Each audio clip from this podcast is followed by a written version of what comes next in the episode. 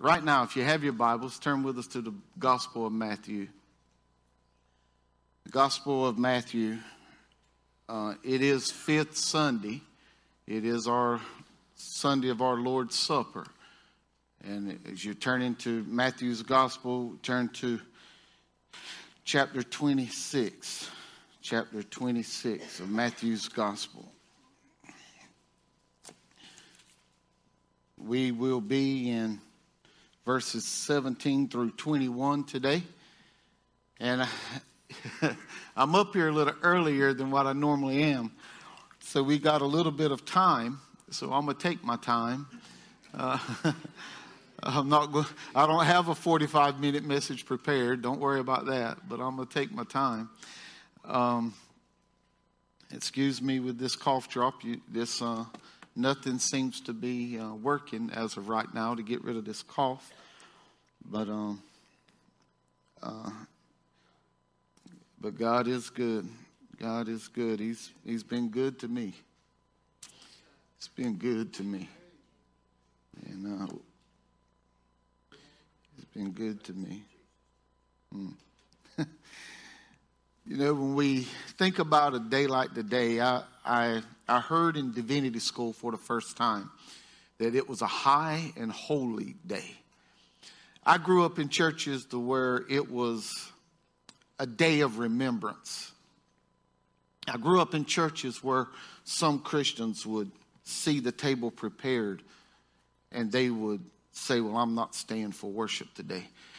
There was, I grew up in churches where when they saw the table prepared, they thought, Oh, we're not going to really have church. I grew up in churches where they where some Christians, not all, but some Christians just didn't see the value of such a high and holy day. And this is a high and holy day. And you know, we should be ashamed of ourselves if we don't see this as one of the most important events that we can be a part of, especially if we profess to be a, a believer a Christian, a follower of our Lord Jesus Christ. Because with this event comes the, uh, it's more than a suggestion, it's actually a command as often as you do this. So he's telling us that we should be a part of this event often. And we should never look at it and take it lightly.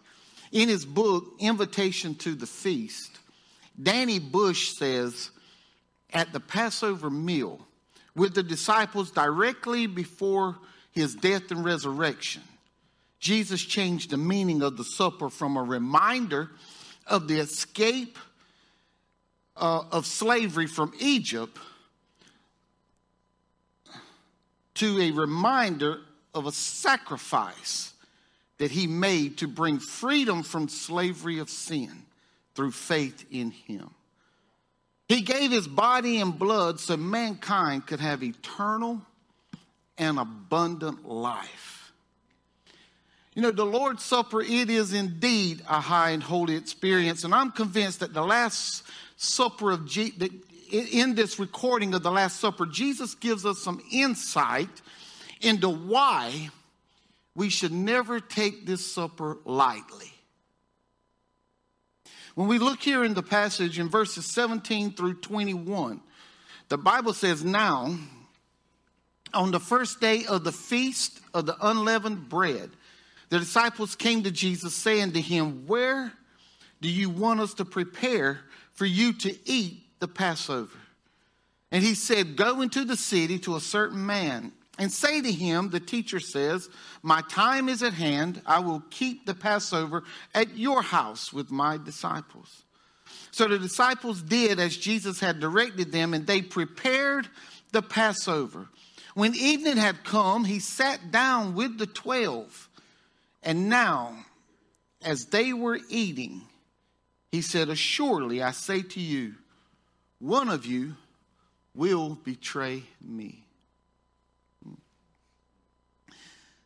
This is God's holy word.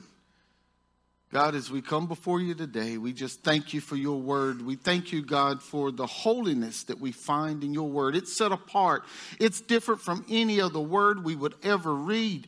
Your word, God, is truth. Your word, there is no fiction. Your word is full, it's complete, it is perfect. God, it is sinless. It is your word to us. It is your son on paper to us. And God, you loved us so much that you sent him here to this world in flesh.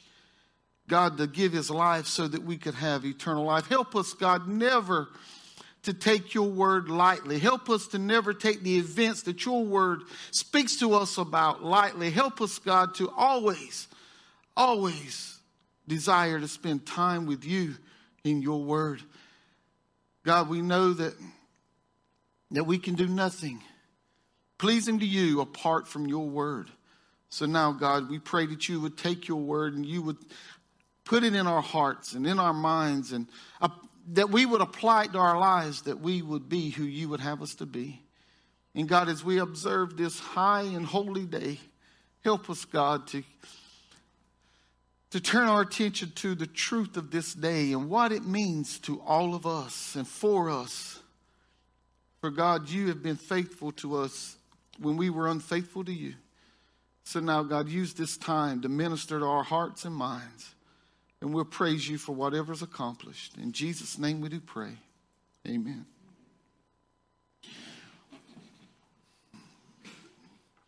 If you spend some time in verses 17 through 25, it appears real quickly that the disciples knew nothing about the Lord's intention to institute a, a new ordinance in his name. It's not until we get to verses 26 through 30 that the Lord's Supper is actually instituted. So we have to ask the question what are the disciples doing? Well, they were preparing for a Jewish Passover meal. They were preparing to celebrate Israel's deliverance from the bondage of Egypt. However, what they didn't recognize was that Jesus was about to tie his death and his uh, to about to tie his death and this supper to the Passover.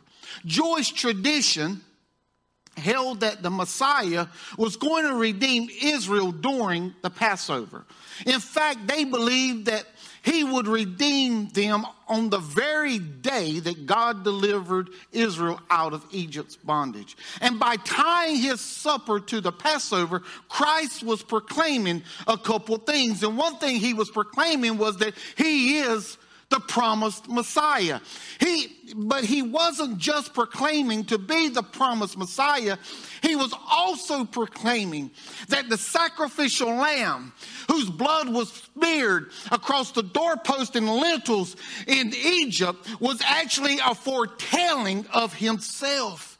He was saying that he was indeed the Lamb of God who would allow himself to be sacrificed for the sin of all man. So, as we come today to look briefly at this text, we're able to read ahead and we're able to back up. So, we get a clearer picture than what the disciples were getting in that moment. And we have the opportunity, if we spend time in God's Word, to know the significance of the Lord's Supper.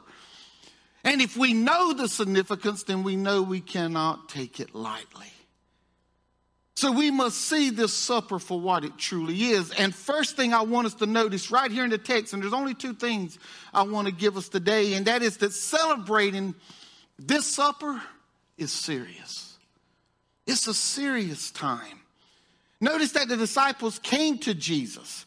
Jesus did not approach the disciples, they approached him. They knew Jesus took the celebration of the Passover serious. Jesus took this celebration so serious that there was no obstacle in his way that would prevent him from observing this, this Passover. So you may be wondering, well, preacher, what obstacles, of course, was Jesus facing? Well, I'm glad you asked. Uh, we, we can see in the text that Jesus faced the obstacle of not having a home or a place of his own to observe the supper or this Passover celebration. We know this because the Bible tells us in Matthew 8 and 20 that foxes have holes and the birds of the air have nests, but the Son of Man has nowhere to lay his head. But this was not the only obstacle.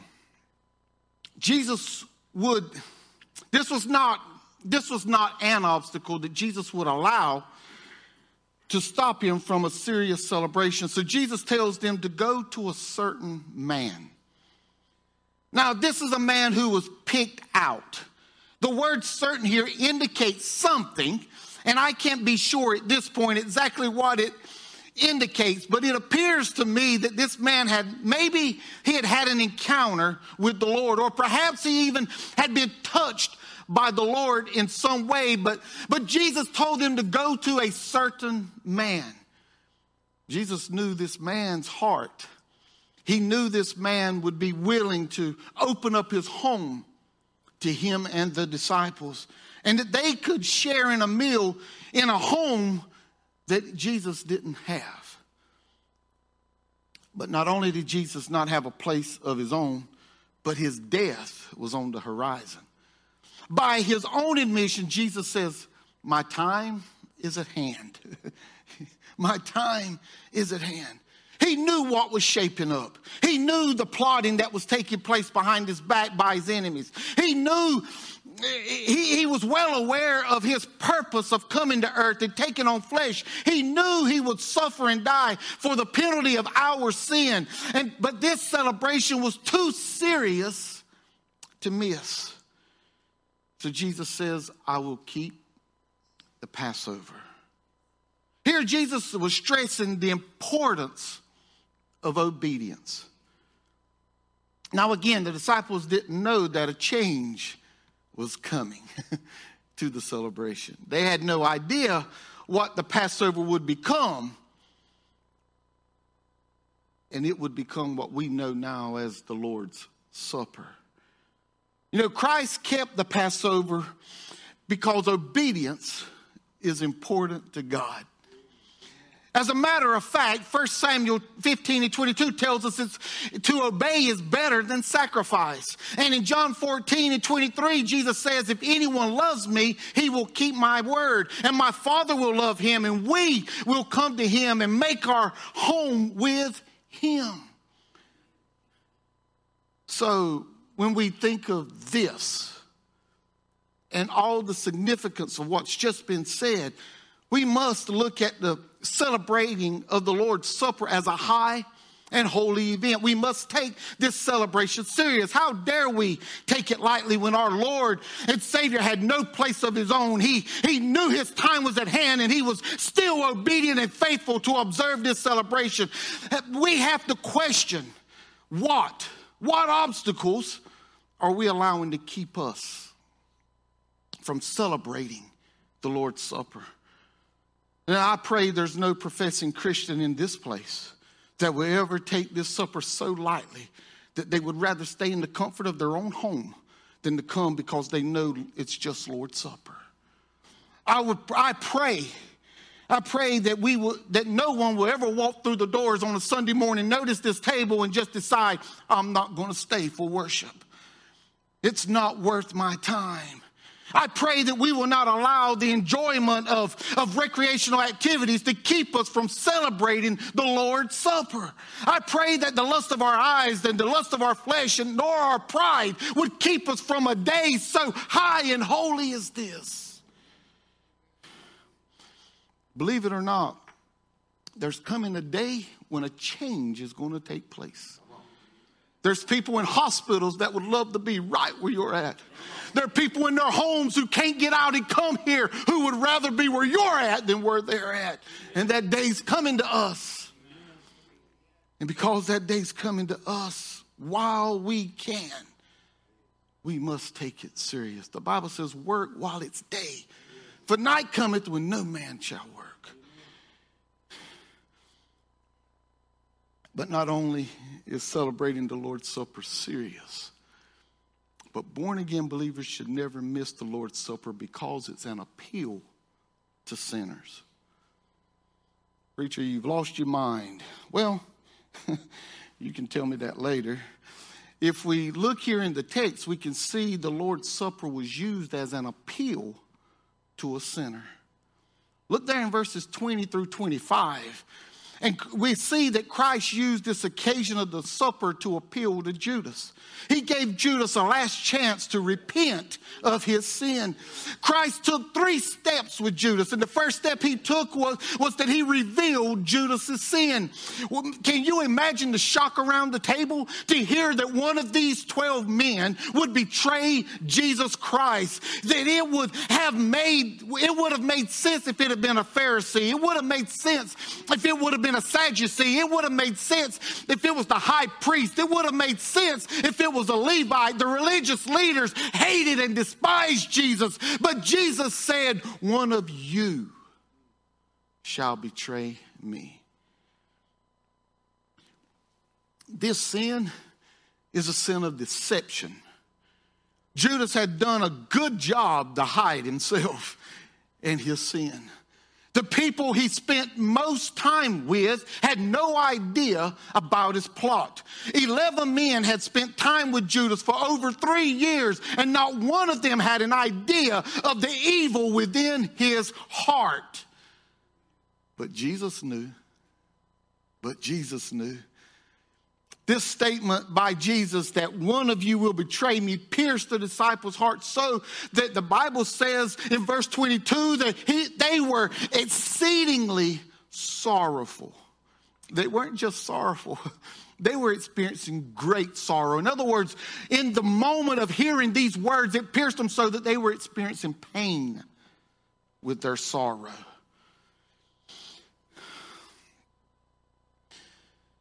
And they began to question themselves. They began to question their own intentions. They began to ask, Is it I? we, have, we love to say, Well, God knows my heart. You better believe He does. Problem with that is you don't know your heart. These men didn't know their heart, and it was evident because they asked, knowing they hadn't done anything. They hadn't had a, a backdoor meeting. They hadn't been meet behind the water fountains. They hadn't been getting behind closed doors with somebody to exchange money. But they were even asking themselves because they couldn't trust their own heart. Hmm. Jesus identifies Judas as not only, he doesn't only identify his sin, but he identifies Judas as the guilty party. He says here, He who dipped his hand with me in the dish will betray me.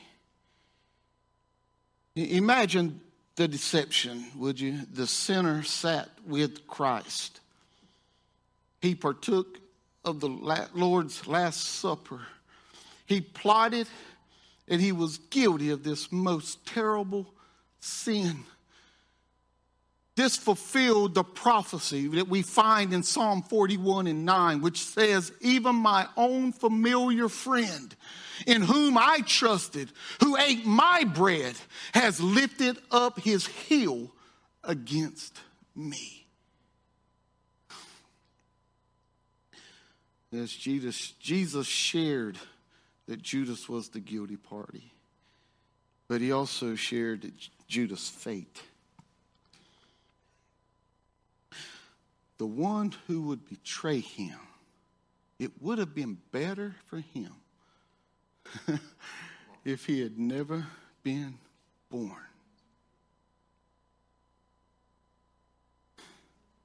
This actually gave Judas the opportunity to confess his sin and deception. He had an opportunity right there to confess his betrayal. He was given the opportunity to repent of his sin, but instead, Judas thought he could keep the masquerade up. He even asked Jesus specifically if it was him, thinking, surely he can't know it's me. But Jesus answered and assured Judas that he knew when he said, You have said it. Church family, the Lord's Supper, it must be taken serious because of its appeal to sinners. And you and I, we were all sinners. And as a matter of fact, we're just sinners saved by grace. Aren't you glad of His grace and His mercy? That reached down from heaven and saved such a sinner like me. And that should be all our testimony. How great and marvelous is our Lord that He would see nothing worth saving and say, I'll save you. I'll die for you to save you. We were born in sin. We were shaped in iniquity. And if we were if we're not walking near to our Lord and Savior, we can find ourselves living a life of deception.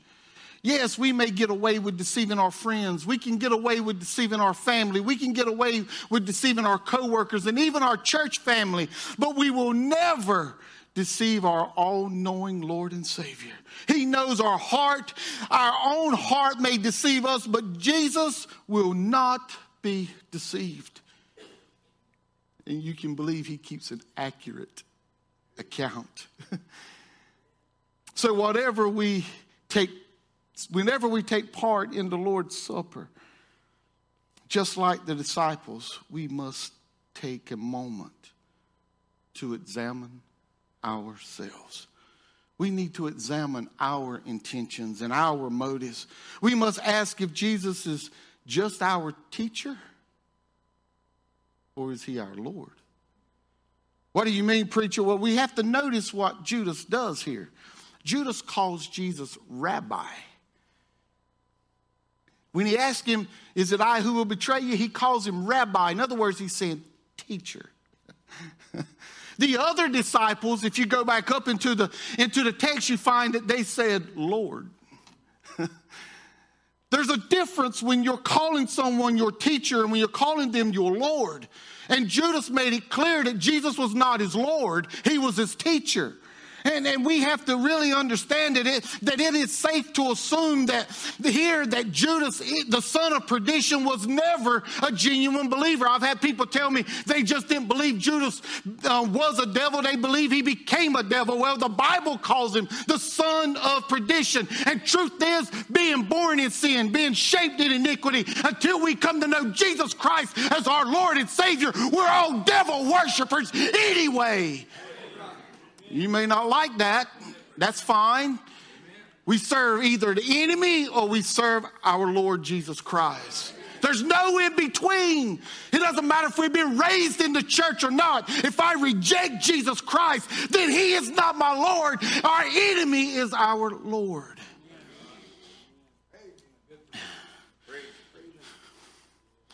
We must examine ourselves to be sure that He's more than a man whose teachings we want our lives to align with, but that He is Lord and Savior of our lives. Because the consequence of our sin is so great that we may, if we face sin's consequence, we will, we will pay the penalty of our sin. And we will wish we were never born. That is exactly what Jesus was about to face the penalty for your sin, the penalty for my sin, the penalty for the sin of the world. He understood fully the seriousness of it. So now, before we take part in the Lord's Supper, I want to appeal to each of you. If you are a born again believer right now, I ask, right now, would you focus your heart? As they, become, they come to lead us in the song of invitation, would you just take time right now to focus your heart and your mind on the Lord Jesus Christ and examine yourself?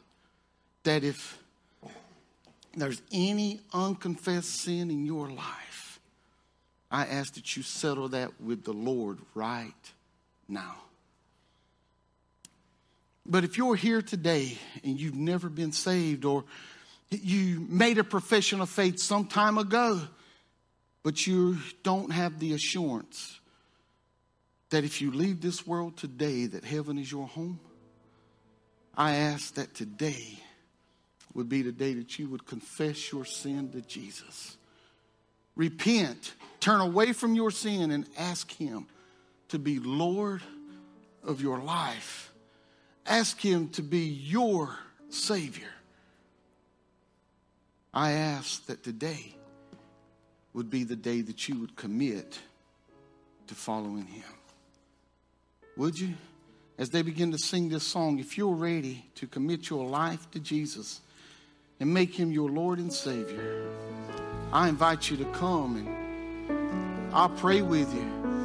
I can talk with you, but you have to make the decision for yourself. Would you come?